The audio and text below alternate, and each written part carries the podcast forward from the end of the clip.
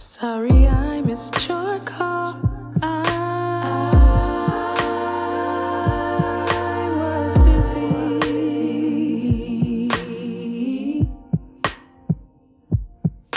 Now I don't get to say, hey, how was your day? Welcome to episode three of The Radicals, a podcast version of the novel The Radicals, written by me, Marolyn Krasner. The Radicals is narrated by Amanda Friedlander. Intro and outro music by Siobhan Heard. Links in the show notes. We live about a mile from the laundry house. Most nights I walk to work. In the spring and summer, I leave home early so I can walk slowly and enjoy the blossoming trees and the smell of barbecues and backyards. Cecilia's parents bought their house to be close to work.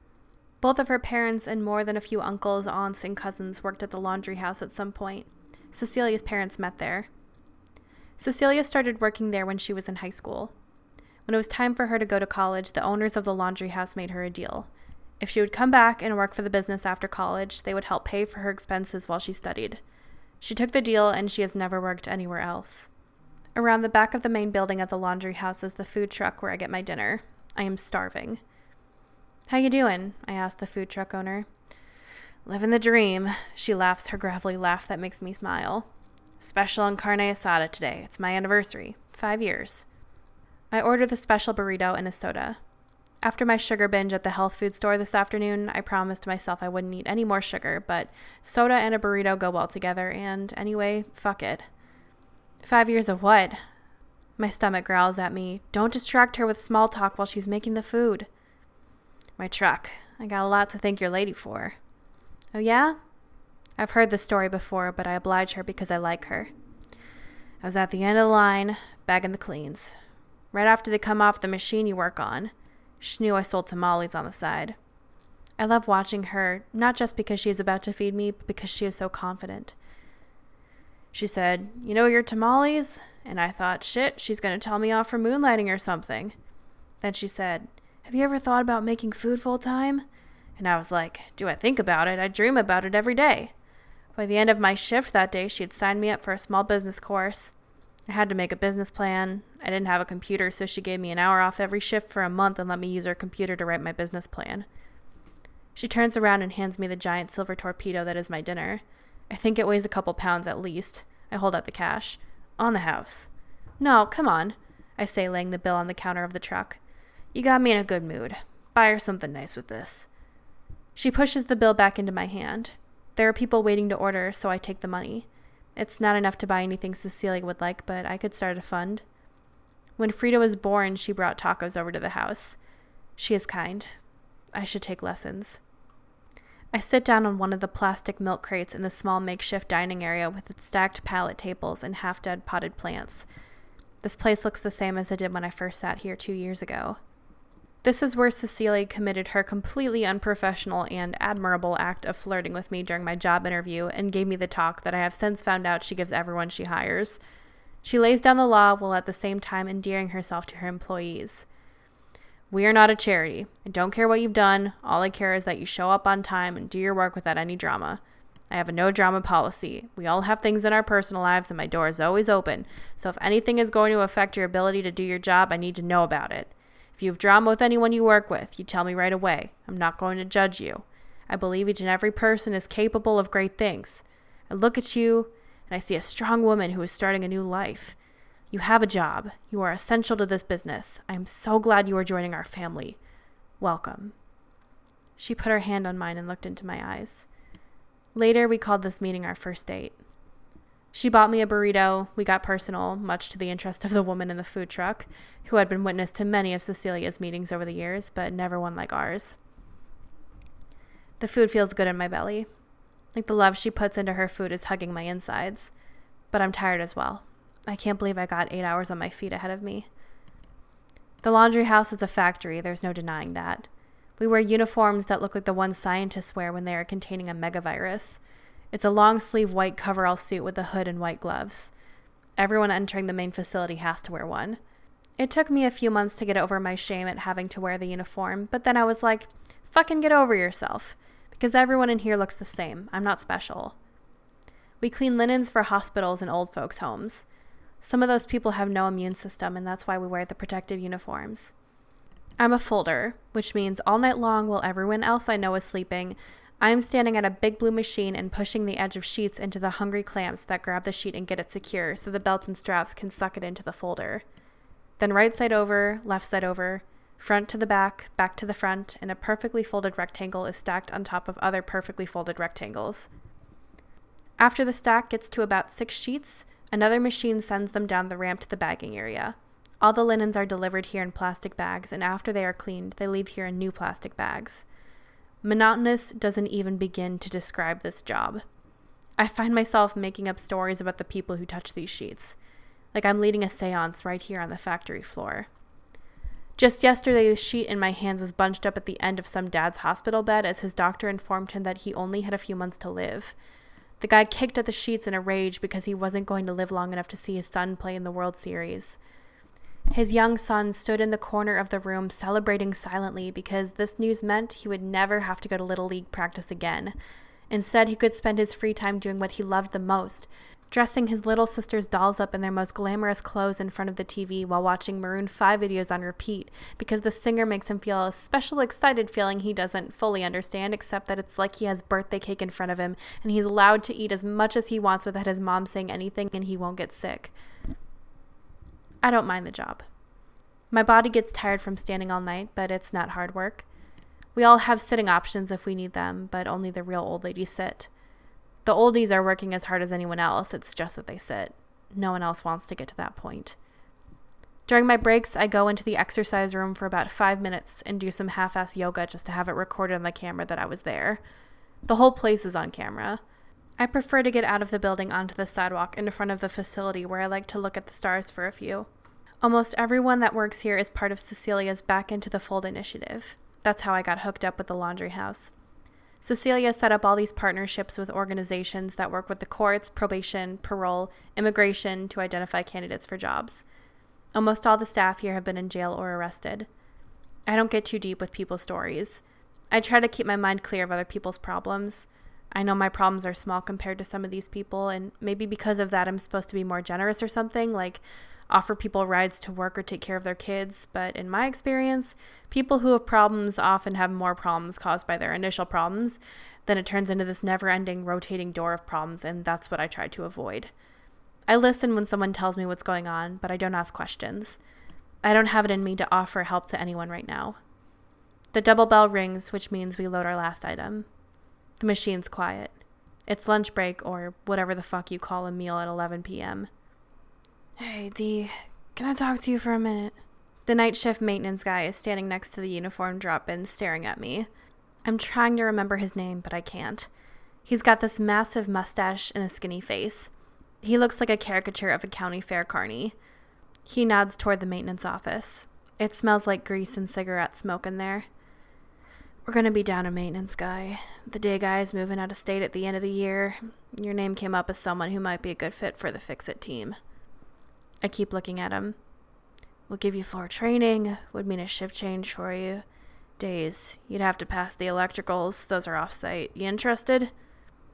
What's electricals? I put my hands so deep in the pockets of my jeans that the front part pulls away from my stomach and exposes my lower belly. If I looked down, I could see my underwear. I relaxed my arms and wonder if he saw that. Electrician training, but you wouldn't be an electrician. Written test, then a hands on. It'll take six months to do that training, but you'll be working on the floor while you're studying. I nod. What the fuck? Why me? I need to think about it. I'd take care of the baby during the day. Ah, the boss knows. She had to approve this conversation we're having right now. Well, I guess it sounds like something I could think about. You guess? There are people who would kill for the spot that you're being offered. Why'd you fucking come to me then? I want to yell at him. I know I'm not interested. I thought you hated nights, he says. Doesn't everyone? I've always been a night owl. Listen, you think about it and talk to the boss if you need to. Come find me tomorrow night. Cecilia is going to be pissed that I don't want to do the job, but I'm pissed at her. She obviously set this shit up. I'm not a fix it person, I'm an ideas person. I only have six months left on probes. Does she think I'm staying in this fucking job after that? I have no idea what I will do after I'm free, but I didn't plan on wearing a tool belt and be at the beck and call of this place. I only have 10 minutes left of my lunch break now after that waste of my time. I down the rest of my cold burrito super fast, which gives me indigestion for the rest of my shift. At 3:30 a.m., the bell rings and I load the last sheet of the shift. Then the close down bell rings and the machines go quiet. This is the best part of the night. The deafening hum of the machines dies down and the vibrations stop tickling my body. My coworkers then offer me rides home. Sometimes I go with them, but mostly I walk so I can wind down. The city smells different at night because the air, even in bone dry Los Angeles, is misty. It's comforting being out here when everyone else is still asleep. I walk in the middle of the road. In a couple hours, this street will be covered with fast moving cars occupied by stressed out Angelenos trying to find the fastest route to wherever the fuck they are going. Trying to get through the day without crashing into anyone and having to call their insurance company or mommy or the cops. Not realizing how lucky they are to be here. I am also lucky to be here. I have no idea where I would be if I wasn't right here, right now. If I had to list the things I've seen in my previous life, it would bring me down so low that I don't know if I could get out of bed tomorrow. And because I've got a baby to take care of, staying in bed all day is no longer an option for me. I will just say that freaks come out at night, and even though I was one of those freaks, I wasn't the freakiest fucked up freak. I stayed safe because I moved fast, like I was always late for a train. If I wasn't moving, I wasn't a target. I still practice this method. Avoid dark doorways, walk in the middle of the street. When someone, or sometimes many someones, approach, and they always do, I'm carrying a weapon, pepper spray, or a knife. It makes me feel secure. It changes depending on what I can get my hands on. These days, it's pepper spray. I was lucky. Nothing happened to me that was permanently detrimental to my psyche. I was never raped, but almost. I was never hospitalized, but mom was that time she was pushed down the front steps of that building. I was robbed many, many times. I watched friends OD. I counseled a suicidal friend many times. I helped a random woman suffocate her dog after it got hit by a car. I ran away more than once when trouble closed in, and I didn't always check in on my friends to see if they were safe. That all feels really far away from me now, even though it would take me no time to drive across town and find some of my old companions and attempt re entry into that atmosphere. That's my thought just before I get to the driveway of my place. I stand still for a minute or two and stare at the outdoor light at the bottom of the stairs. The light Cecilia and her parents installed specifically for me so that I would be safe when I got home from work at four in the morning. Out of courtesy and respect for this place and the people that live here, I fold my memories back into my skin. It is intentional and painful to hide myself, but I do this so that I can function here. Inside the house, a soft light in the corner of the room is on. Frida and Cecilia are snoring as they should be. I shower and get into bed. I am so comfortable in a dreamy, warm, fuzzy, almost asleep zone. Shit. Frida is crying. I want to scream, but I kick my covers off and go to the fridge to get the bottle from the clear plastic bin Cecilia has labeled middle of the night. While the bottle is heating up, I get Frida up. She's soaking wet. Fuck. I swear Cecilia doesn't know how to seal the diapers so they don't leak. This means a full screaming wardrobe change. Frida shivers with hunger and cold as I peel the pee soaked clothes from her tiny body. I watch my hands change the diaper and put dry clothes on this real live fragile human being. Who the fuck thought it was a good idea to let me do this? I'm wide awake, so I turn the TV on. The whole room lights up like there's a search party in here. Maybe I should ask them to look for my hopes and dreams. Frida's head is resting on my shoulder as I walk around in front of the TV. I'm so tired, but I do love this time alone, quiet, holding her heavy sleeping body. When I take care of her while Cecilia is sleeping, I watch TV. When I watch TV, I channel surf. I love doing this, it's one of my secrets. I bounce around the ridiculous make believe world of television, staring at makeup caked faces for hours, even though I know it's bad for me.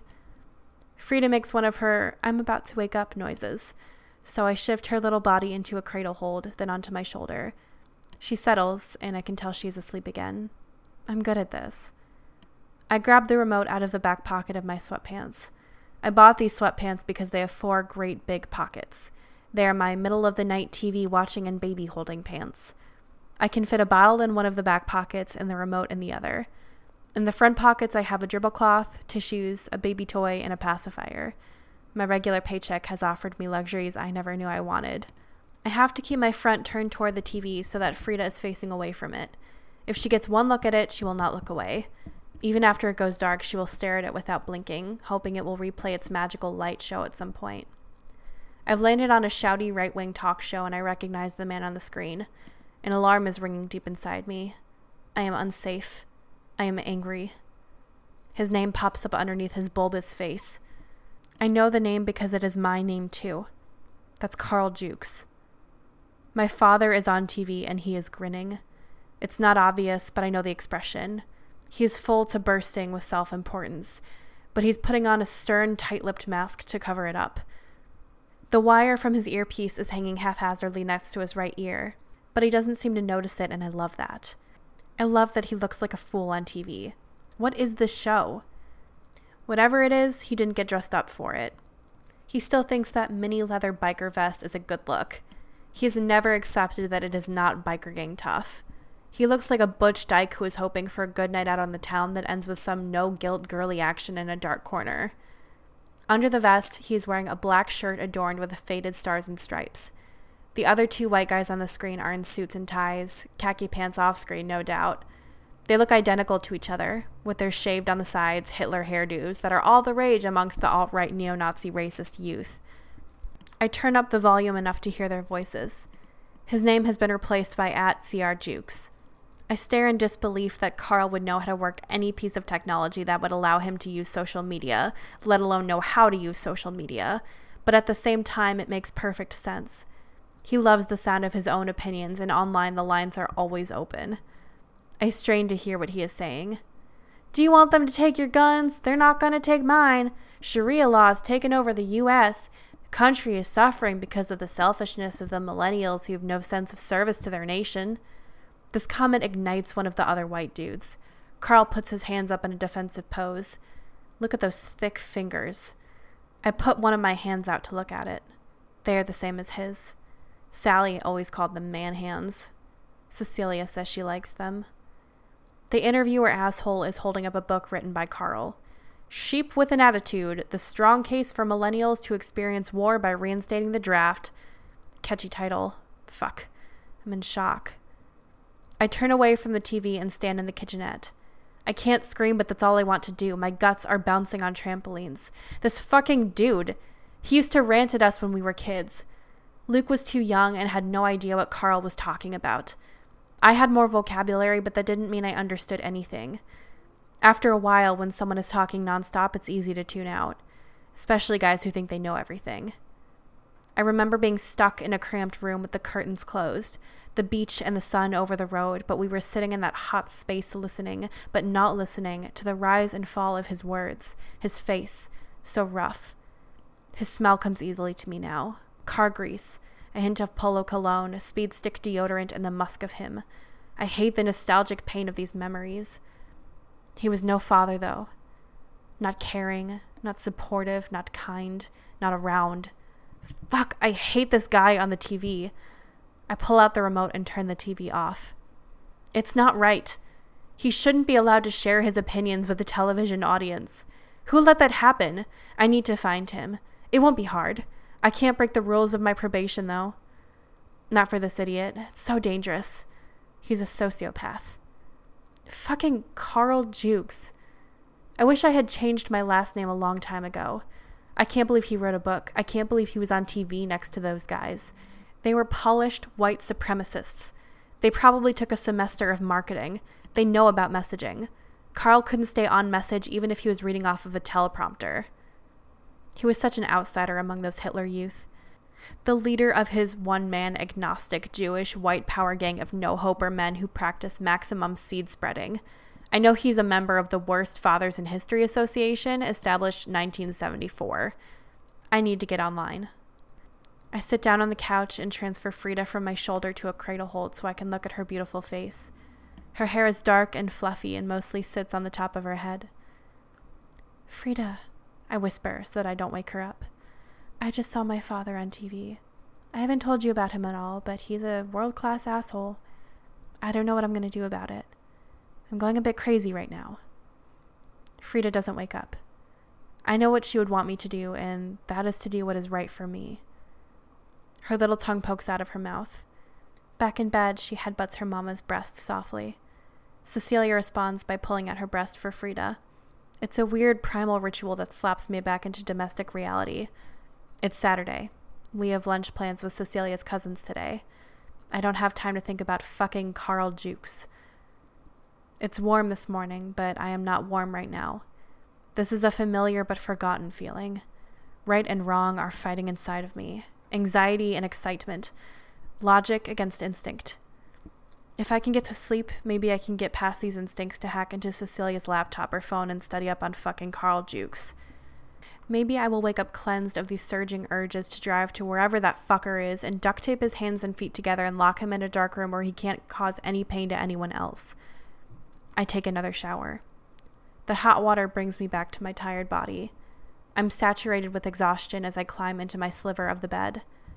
He's not worth thinking about. Some people are meant to be caretakers of children, some people are not. I didn't get one of the good ones, and that's the way it is. I'm fine. I'm fine. I'm fine. When I wake up, Cecilia is standing next to the bed holding Frida and looking at me. All of those words used throughout history don't touch the surface of how beautiful she is. Sunsets and those swarms of birds that move in unison over green fields come to mind. Good morning. Cecilia is smiling her fake coping smile. She holds Frida straight out to me, the hold usually reserved for passing a baby with a shitty diaper. She wants you. I rub my face hard to wake up enough to take the baby. What's up? Nothing. She doesn't like me. What? Cease. No, she loves you. It's like she knows I'm going to fuck her up. No, no, no, no, no. That's my job, remember? Cecilia smiles. Her face is wet with tears. Frida lets out a big cry. She's just uncomfortable, probably. I lift the baby, putting her head on my shoulder and holding her bottom as high as I can to get it on my chest. Don't throw over your shoulder like that. I hate it when she criticizes me, especially when I'm trying to help. I suck a defensive response back into my body with a deep breath. I force a smile and put one hand on Frida's bottom and one on her back to show Cecilia that she is fully supported. What if something happens that I can't handle? She says. I don't think there is anything you can't handle. It's just that some days are going to be better and some days are going to be badder. Do you want to cancel with the cousins today? No, I'm looking forward to seeing them. They make me laugh. Would you mind if I didn't go? I was up with her till about six and I could use some alone time. After I dropped Cecilia and Frida off, I head straight over to the internet cafe I've had my eye on since I moved in with Cecilia. Anyone can walk into an internet cafe, sit down in a crusty office chair, and get online. In my past life, I had several safe internet cafes I would use. Infiltrating these mostly male spaces is still a thrill for me. If those game obsessed dweebs knew some of the stuff I got up to IRL, it would put their pixel perfect lives to shame. I don't know why they are called cafes. I've never been to one that sells food. If they did serve food, I wouldn't eat any. I've spent many an hour in the dark corners of these types of places, and I've never once seen anyone clean. Not one PC, desk, chair, mouse, or any of the other equipment touched by the unclean hands of video game addicts and other dodgy people, like me, who want to remain anonymous. It's like the myth about the bowl of peanuts at the bar. I would expect the surfaces of an internet cafe to hold every bodily fluid and contagion. The guy at the front desk looks up from his smartphone. How long you want? An hour? Ten dollars. I pay with cash, of course. Can I print? One dollar a page. Prices have gone up, but I don't care. I sit down at number 16. It's in the middle of the two center rows of about 40 machines, but only four other people are in here. It's a beautiful sunny Saturday. What's their excuse? I fill in the basic information required to log into the computer. I always use the same alias trick my last meal plus the name of a band or singer that has a song I like. Burrito Bear is my name for this session. I give a fake birth date, and I'm in. I search Carl Jukes and find him instantly. His smug face is on the screen staring back at me. He looks old and a lot like his father, a man I only met once but who I liked. Our politics were at opposite ends of the spectrum, but there was basic mutual respect, so we agreed to disagree. His head is pointy on the top, which I don't remember about him, and his jowls protrude from the side of his face like mutton chops would if he had those. I've always wanted facial hair that I could style. Mutton chops, a handlebar mustache, a soul patch, or a massive beard I could hide self defense or surveillance equipment in. It seems like fun to change your look in such a drastic way. Because my hair is thick and black, I know I would have great facial hair. Carl's eyes are squinty. His social media posts are repetitive. He is big on accusing people of treason and backing law enforcement and the military. The Carl I knew was not a fan of the police and, by default, the military. Who the fuck is this guy? His website looks like he has created it himself in the 90s.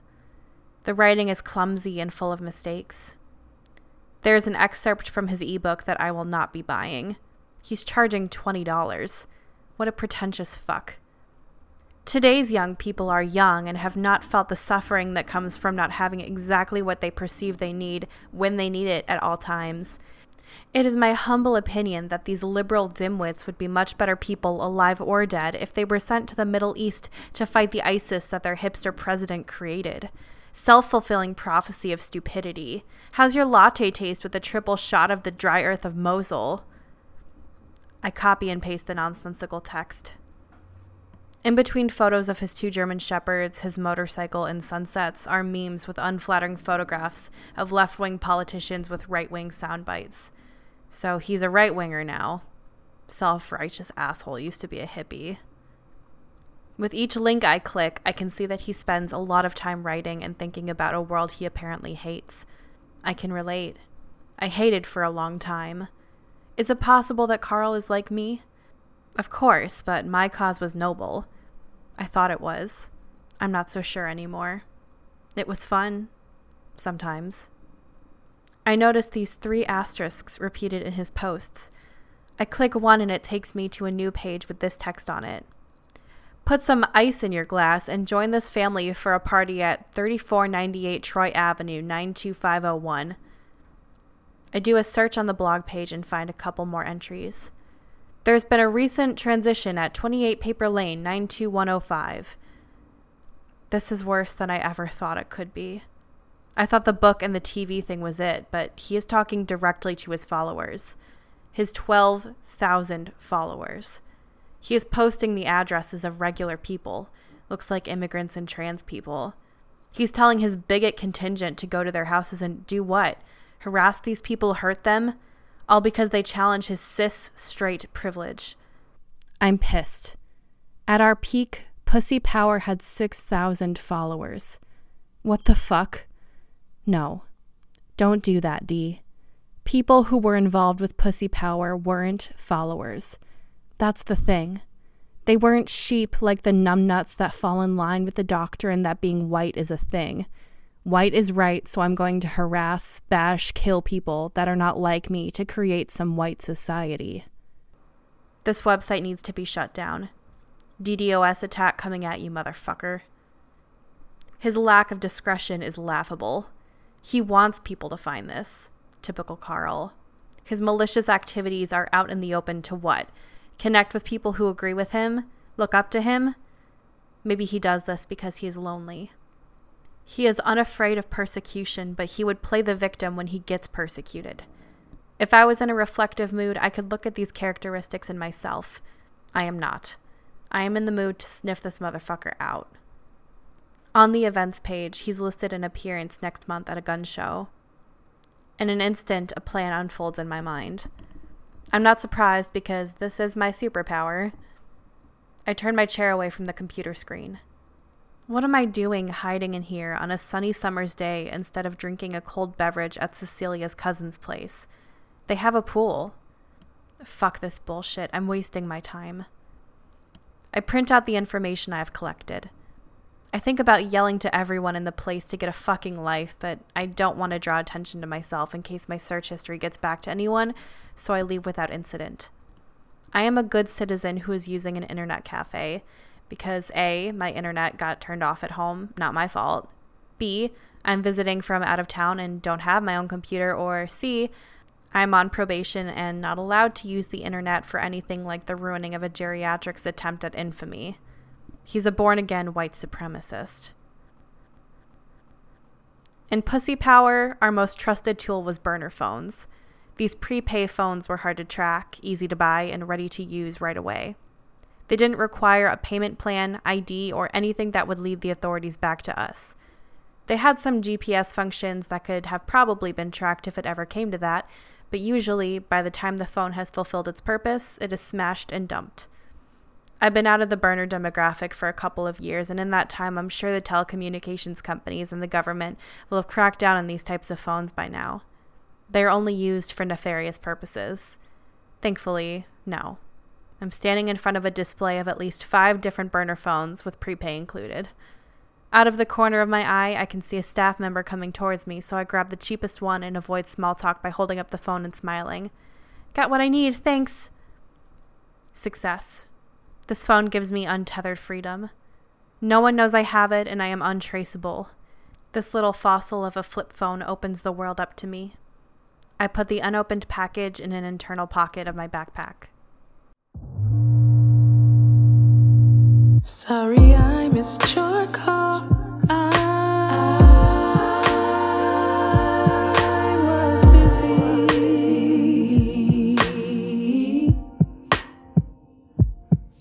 Now I don't get